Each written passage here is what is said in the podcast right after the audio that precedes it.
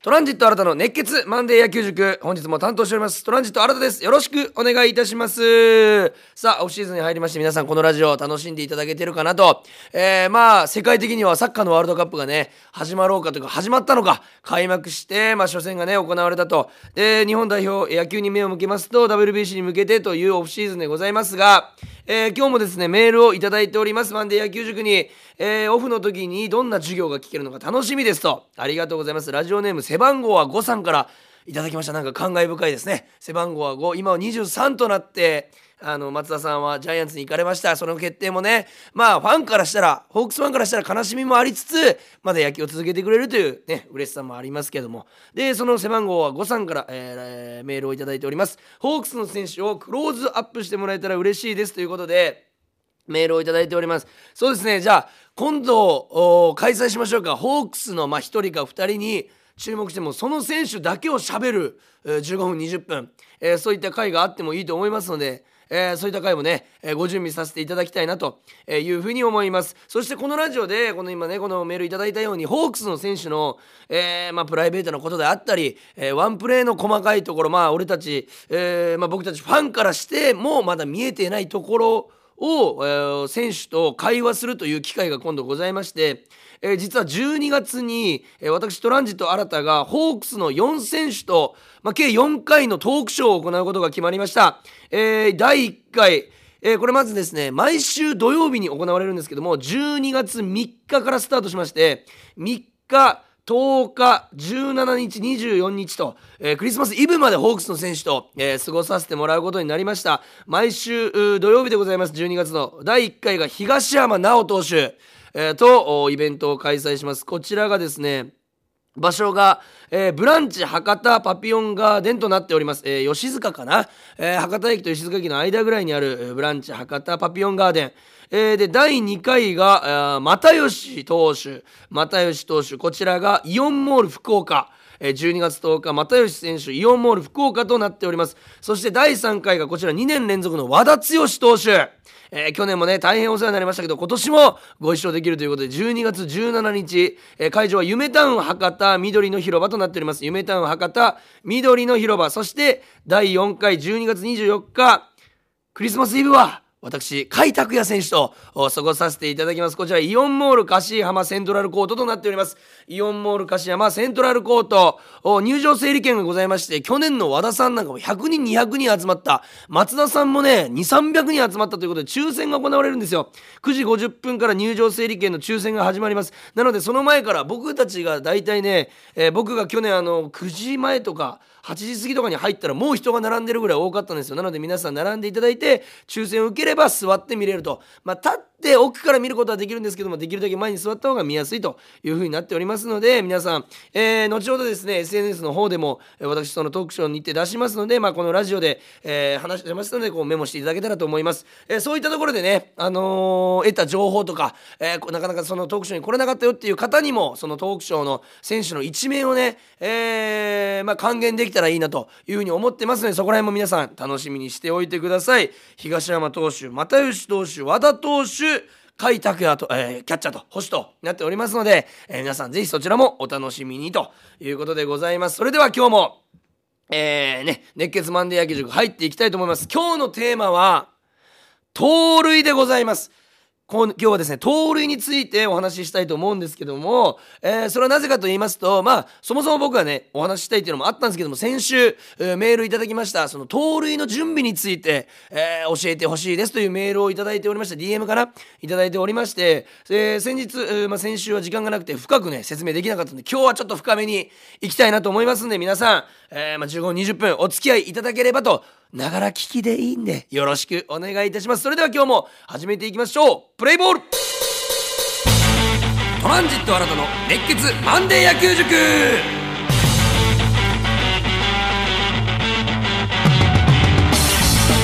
さあそれでは、えー、本日もやっていきたいんですけど今日のテーマ先ほど言いましたように盗塁、えー、でございます。盗塁でございます。皆さんまずね盗塁まあね全くわからない方、もいると思いますんで盗塁というのはですね、えー、読んで字のごとく塁を盗むと書いて盗塁というんですけども、えー、ランナーが出た際に、えー、1塁から2塁もしくは2塁から3塁はたまた珍しいですけど3塁から本塁、えー、ホームに向かって、え、ピッチャーが投げた瞬間に走ると。えー、基本的に野球というのはインプレー、えー、って言いまして、えプレーがかかった時には正直ランナーって何してもいいんですよ。アウトになる可能性はめちゃくちゃ高いですけど突然走り出してもいいと、えそこでピッチャーがセットポジションに入って、えホームにキャッチャーに向けて投げる時に塁を盗むように走ってキャッチャーからの、え送球をかいくぐって、え塁を盗むと。これが盗塁ということでございます。ただ足が速い選手が盗塁をしているというような一般的な見られ方をしてる。これが盗塁というものなんですけども、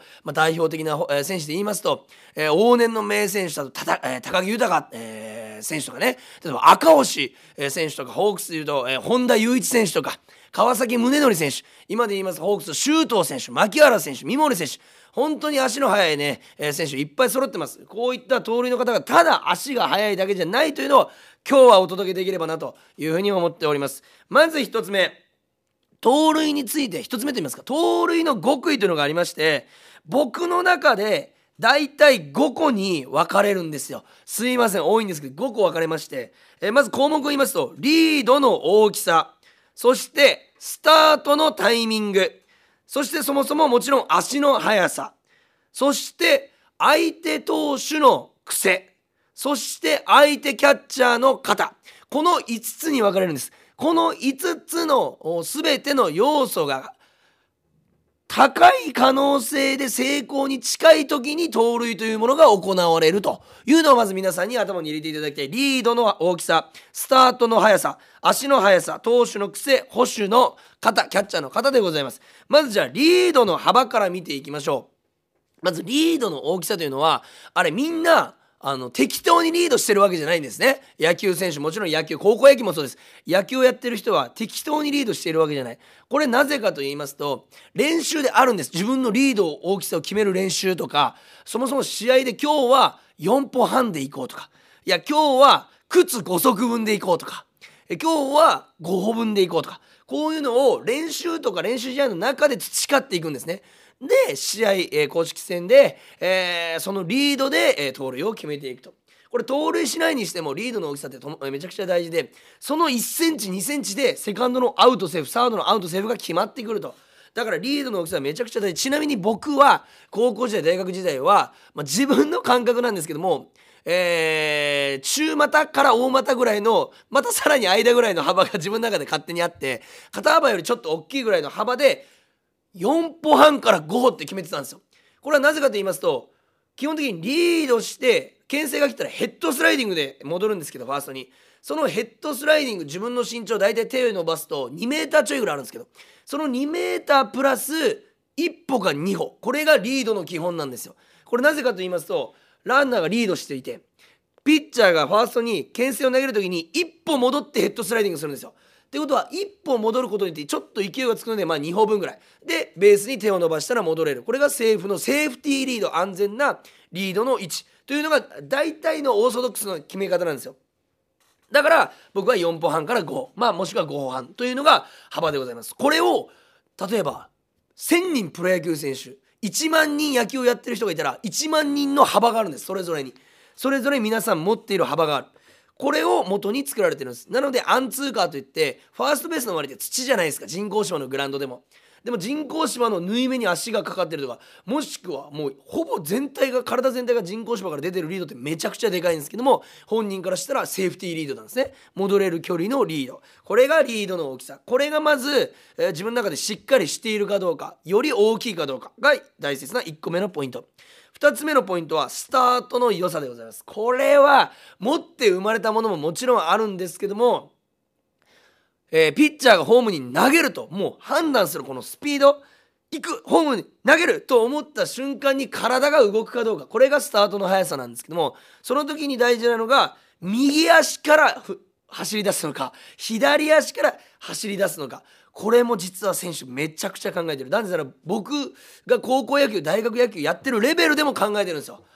左足からスタートした方がスタートが切れるよ。うまく地面を蹴れる。それとも右足からスタートをした方が加速がつく。どっちなのかというのもめちゃくちゃ練習しながら決めるんですね。これそれこそそれをやるのが今の方、えー、プロ野球でいうと秋季キャンプとか、えー、来年の春季キャンプですね春の。ここでそういうのを詰めていく作業を行っているんです。1ヶ月何してるんだろうと皆さん思ってるかもしれませんけど走塁面に関してはそういうことでございます。そして、えー、足の速さ。これはもう、えーまあ、正直もっと生まれたものも大きいんですけどもあまあ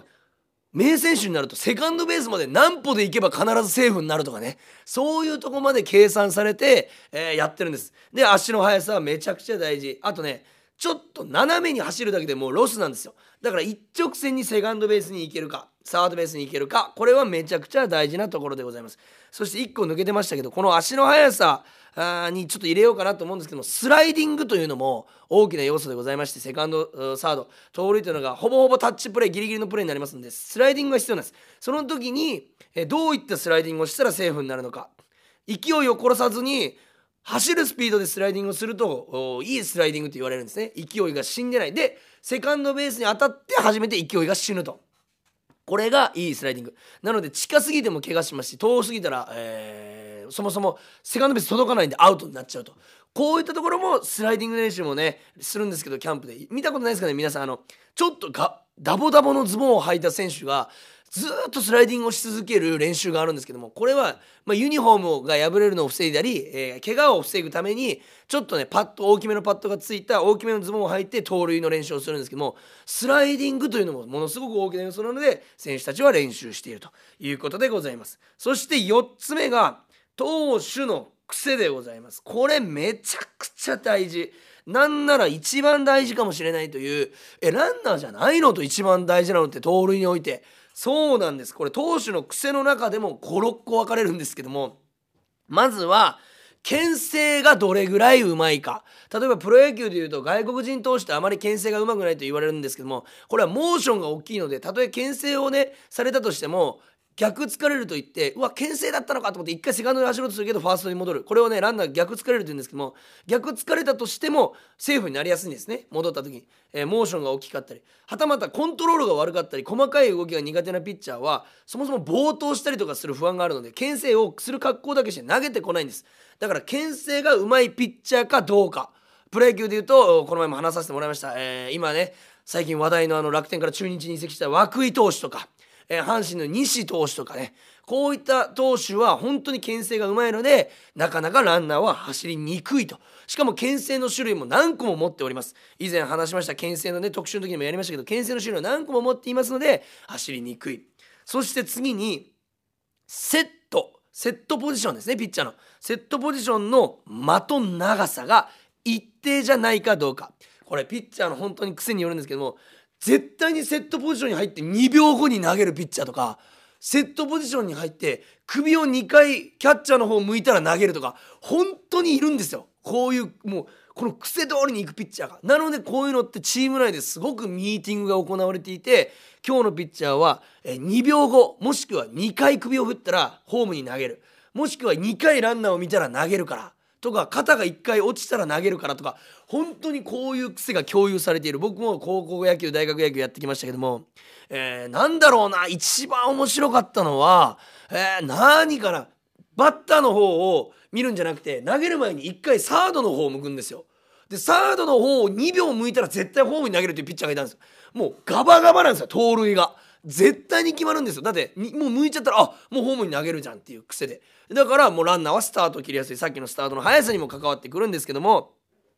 スタートが切りやすい。そういった癖を持ってるかどうか。そしてそのその中にその首の動く動かし方とかね入ってくるんです。で先ほど言ったそのスタートの足の速さにまあスタートにその影響してくると。そしてリードの大きさにも影響してくるのもそれでございます。牽制のうまさ。牽制がうまかったらリードはちっちゃくなると。ちょっとずつ結びついていくんですね。そしてクイックの速さ。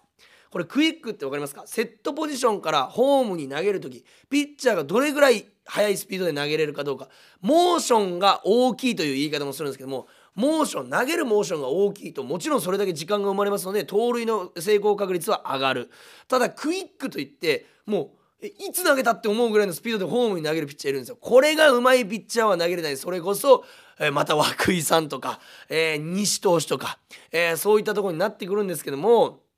本当にクイックが、えー、速いピッチャーは、え、それだけ時間が生まれませんので盗塁が成功する確率が減ると。なので僕も嫌でしたね。クイック速いピッチャーはこれバッターも嫌なんですよ。タイミング取れないから。それもバッターも嫌なんですけどもランナーだと俺はもうほぼ角であの諦めてましたね。盗塁、えー、そもそも僕はあまりあの外野で2番とか6番打ってたくせにあの足があんま速くないっていうね僕はあの特徴がありましてスタートとか勘とか、あのー、そういうところでカバーをしてきた選手ではあるんですけどもなんでクイックが速いピッチャーは、えーまあ、投手の癖としてクイックが速いピッチャーはモーションがちっちゃいピッチャーはちょっと盗塁しにくいかなと。そして変化球ピッチャーかどうか。これめちゃくちゃ大事でしてとにかく盗塁ってどれだけ隙間を見つけられるかなんですよ。例えばモーションが大きければそれだけ隙間の時間時間をもらえるかどうかランナーにとって。だってわずか3秒か4秒の間にセーフかアウトか決めるんですよ。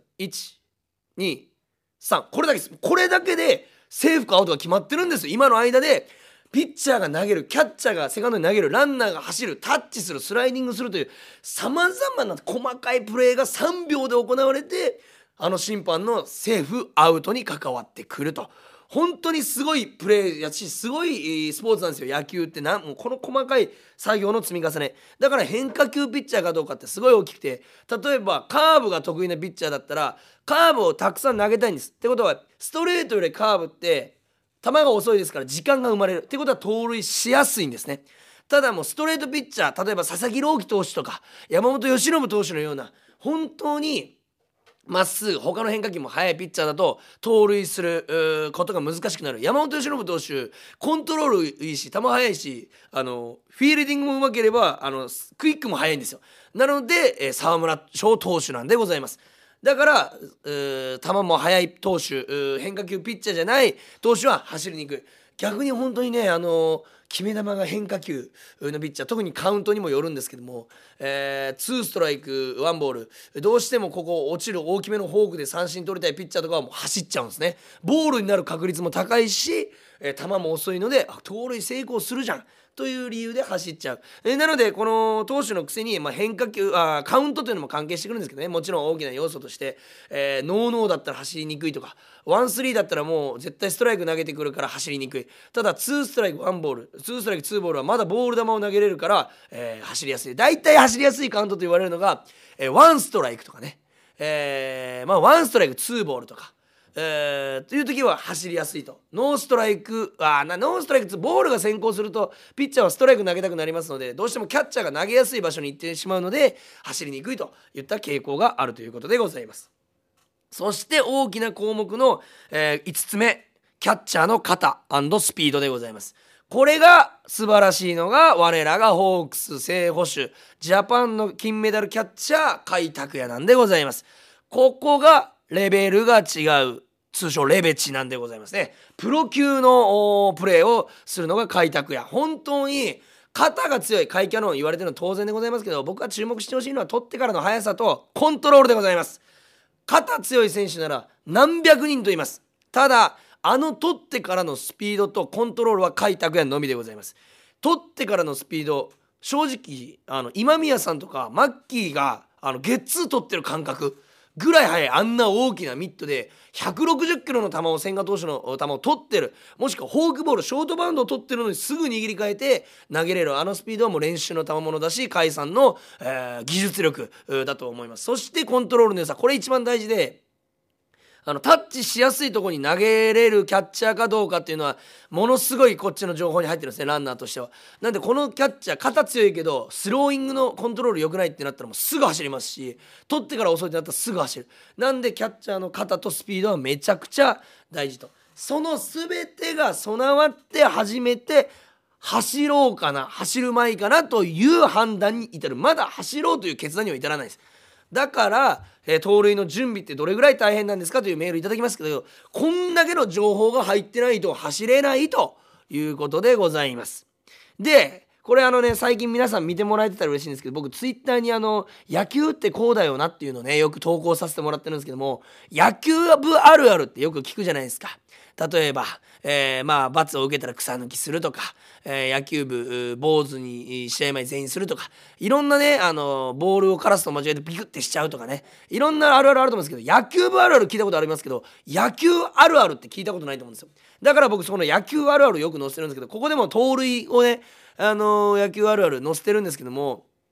まずこの前載せたのがあの盗塁のサインが出た時にあの走らないといけないんですけどもスタートが今みたいなね条件がねこの盗塁に大事な条件が揃わずにスタートが切れないといった時にうわこれスタート遅れたと思うんですけどももうサイン盗塁だから走らないといけないんですよ。うわ走らないといけない今なら止まれるけどでも無理だよ走らないとって思い始めて走った時もう地獄だから終わりの始まりなんですよ本当に。だってもうアウトもうグローブを待ち構えられて走ってるようなもんですから本当に恥ずかしながら走ると言ったようなことがありますからこういった条件が揃ってないと走れないと。え、いう盗塁の難しさがあるんですねそしてもう一個あるある載せたんですけど実は二塁に盗塁するより三塁に盗塁する方が簡単というあるある載せさせてもらったんですけどこれ普通は二塁一塁から二塁に盗塁する方がキャッチャーからの距離は長いので、えー、セーフになりやすいんですよ。で二塁から三塁に走る時ってキャッチャーから三塁の方が近いですから送球の間が短い分アウトになりやすいしキャッチャーはめっちゃ見えてるんですよ走るかどうかただ一塁ランナーの場合は左バッターだと隠れてるんで判断が遅れあ遅れる時があるんですねキャッチャーが通り走ったっていう周りからの声でしか分かんないと。なんで本来は3と三塁への盗塁の方が難しいと言われてるんですけども僕が現役の時はあの足が速くなかったので盗塁イコールタイミングスタートの良さに全てかかってると思ってたんでピッチャーのモーション盗んであのピッチャーのモーションが大きかったり癖でもう2回僕の方見たからホームに投げるとか。でサインも見え見えちゃうんで変化球のサインだと思ったら走れるんですよ。そのいろんなこのさっき挙げたね5つの要素全てが組み合わさったら三塁への盗塁の方が走りやすいんです。だから僕は人生の盗塁多分2投より3投の方が多い。それぐらいよく3投をしておりました。なんでそういうあるあるもあるぐらいこの細かい要素が関わってくると、えー、とんでもないぐらいのスピードでとんでもないぐらいの情報を今皆さんに叩き込みましたけども本当にさまざまな要素があって牧原大成は盗塁をしていると。さまざまな要素があってえー、シュートを右京は盗塁をしていると。これを皆さん頭に入れて野球を見てもらえると、再び野球選手への新たなリスペクトが生まれて、またさらにそんだけの要素を、成功の確率が高いと踏んで、盗塁してきた人を指してる甲斐拓也の凄さ。これもまた分かってもらえると、また違った野球の楽しみ方、2倍も3倍も楽しめるんじゃないかなと。いうふうに思います。皆さんこのような要素が、えー、いくつも積み重なって盗塁は生まれていると。このワンプレーに込められたこう楽しいね。すごく楽しい野球って。すごく今話して一人で喋ってるくせにすごい楽しいわ今。これ聞きながら今日俺お酒飲みます。自分のラジオ聞きながら。もっと言えたんじゃないかとかね。もっと伝えれたんじゃないかとか。ほんとそう思うぐらいねこの要素楽しさがね魅力が詰まったプレーになってますんで皆さんぜひ盗塁にもホームラン三振だけじゃない盗塁にもこれから注目して野球を見てもらえたらと思います。先週ね、えー、メッセージいただいた方ありがとうございました。あなたをここまで熱くさせてくれて本当にあなたも嬉しいです。ありがとうございました、えー、こんな感じですね本当に熱く細かく、えー、解説をしていきますので皆さんこれからもメール、えー、そしてメッセージお待ちしております、えー、メールアドレスは kor.rkbr.jp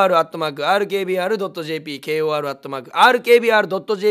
もしくはツイッターの kor King of Radio のアカウントにメッセージいただいたら、えー、そちらもメールとカウントさせていただきましてこちらで読ませていただいてお答えさせていただきます。ぜひ皆さんそちらにもメッセージの方よろしくお願いいたします。今日は盗塁のお話でございました。えー、そして冒頭でお話ししましたけども12月の毎週土曜日に、えー、ホークスの選手とのトークショーをが開催予定になっております、えー、第1回12月3日東山投手第2回12月10日又吉投手第3回12月17日和田剛投手第4回12月24日クリスマスイブは甲斐拓也キャッチャーと星となっておりますんで皆さんぜひ、えー、もう、ね、公式の福岡ソフトバンクホークスのサイトにもホームページにも載っておりますので12月に選手トークショー開催計4回と書いてありますので皆さんぜひ、えー、そちらの方ねチェックしていただいてえそちらにも遊びに来てください。よろしくお願いいたします。それでは今週も聴いていただきありがとうございました。来週もお楽しみに。ありがとうございました。ゲームセット。